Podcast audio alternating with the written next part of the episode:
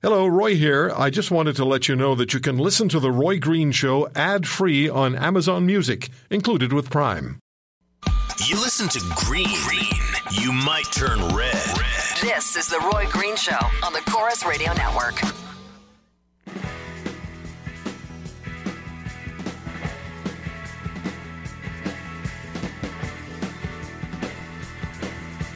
Part two of my interview with Premier Brad Wall, top of the next hour. And a little later in the show, we'll talk about the second woman who wants to be Prime Minister of Canada in 2019 that we're aware of. Yesterday, we spoke about uh, Kellie Leitch, and uh, today we'll talk about Elizabeth May and what Ms. May had to say earlier in the week, which I find very disturbing and very, very troublesome. Back to the issue of kids and uh, awards and trophies and ribbons and presentations for just showing up. And I'm not blaming the kids. Clayton's in Calgary. Hey, Clayton. How are you doing? Good, sir. How are you? Thanks for the call. Yeah, I just wanted to comment on your subject. I think uh, uh, some broader understanding from um, yourself and all your uh, um, viewers and listeners should actually take a look at what all the G8 and G20 countries have started to implement, which is called Agenda 21.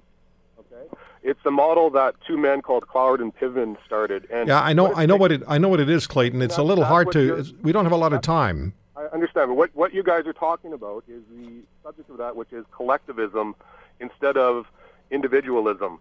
And individualism is what has created all the wealth, all the greatness out there, yes, the sir. ability to do whatever you want, to be different, to start a business, to try this, try that.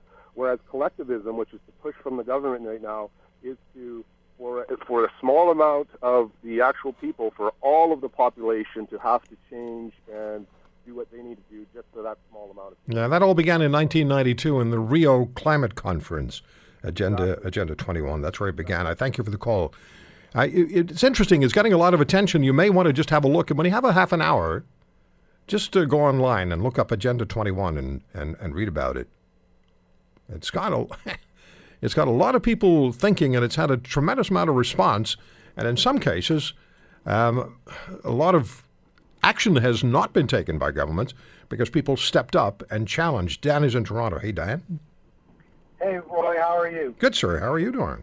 Good. Uh, great topic. I think it's the it's the leftist, liberal, progressive participation type trophy generation that are teaching kids there's no such thing as a silver, bronze, or gold. Everybody wins. That's not real life lessons. And what you're doing is setting them up for uh, colossal failure. I remember when I was a kid, Roy, and I'm sure you were. I lost more than I won, but I had a trophy case and I had awards from sports and school and I earned every single one of them, and I learned from losing in order to have a goal and get better. They're not teaching that anyway, and I think you, this is a reflection. You see this mentality after the last U.S. election, exactly. and all these millennials on these university campuses and the reactions, and this is infiltrating the whole education system, and it's wrong. I'm glad you mentioned that uh, the, the the Trump victory and the idea that we have to have Play-Doh, and we have to have uh, group crying sessions, quite literally, at uh, at least one university I read about, and and just have of, of counseling because Trump won because they never they never lost. They had had no idea of, of, of how to deal with the fact that what they wanted wasn't happening or didn't happen. Yeah, and what what are they going to do when they don't get that job interview or something goes wrong in their relationship or just normal real no sense of dealing with adversity. You're raising a bunch of yeah. incapable emotionally void human beings. Well you know i have enough faith in human nature and have enough faith in uh, in the innate intelligence of people as they grow up that they'll be able to understand and, and differentiate between fact and fiction. It's just that they're being sent into the battle into the greater battle very lightly armed if armed at all. Thank you so much for the call, Dan. It really is about, it really is about preparing young people for life and this whole idea of of just receiving awards for nothing is is not doing that. What the coach uh, said also was, um, no, uh, I mean not to be too blunt, but you're a loser.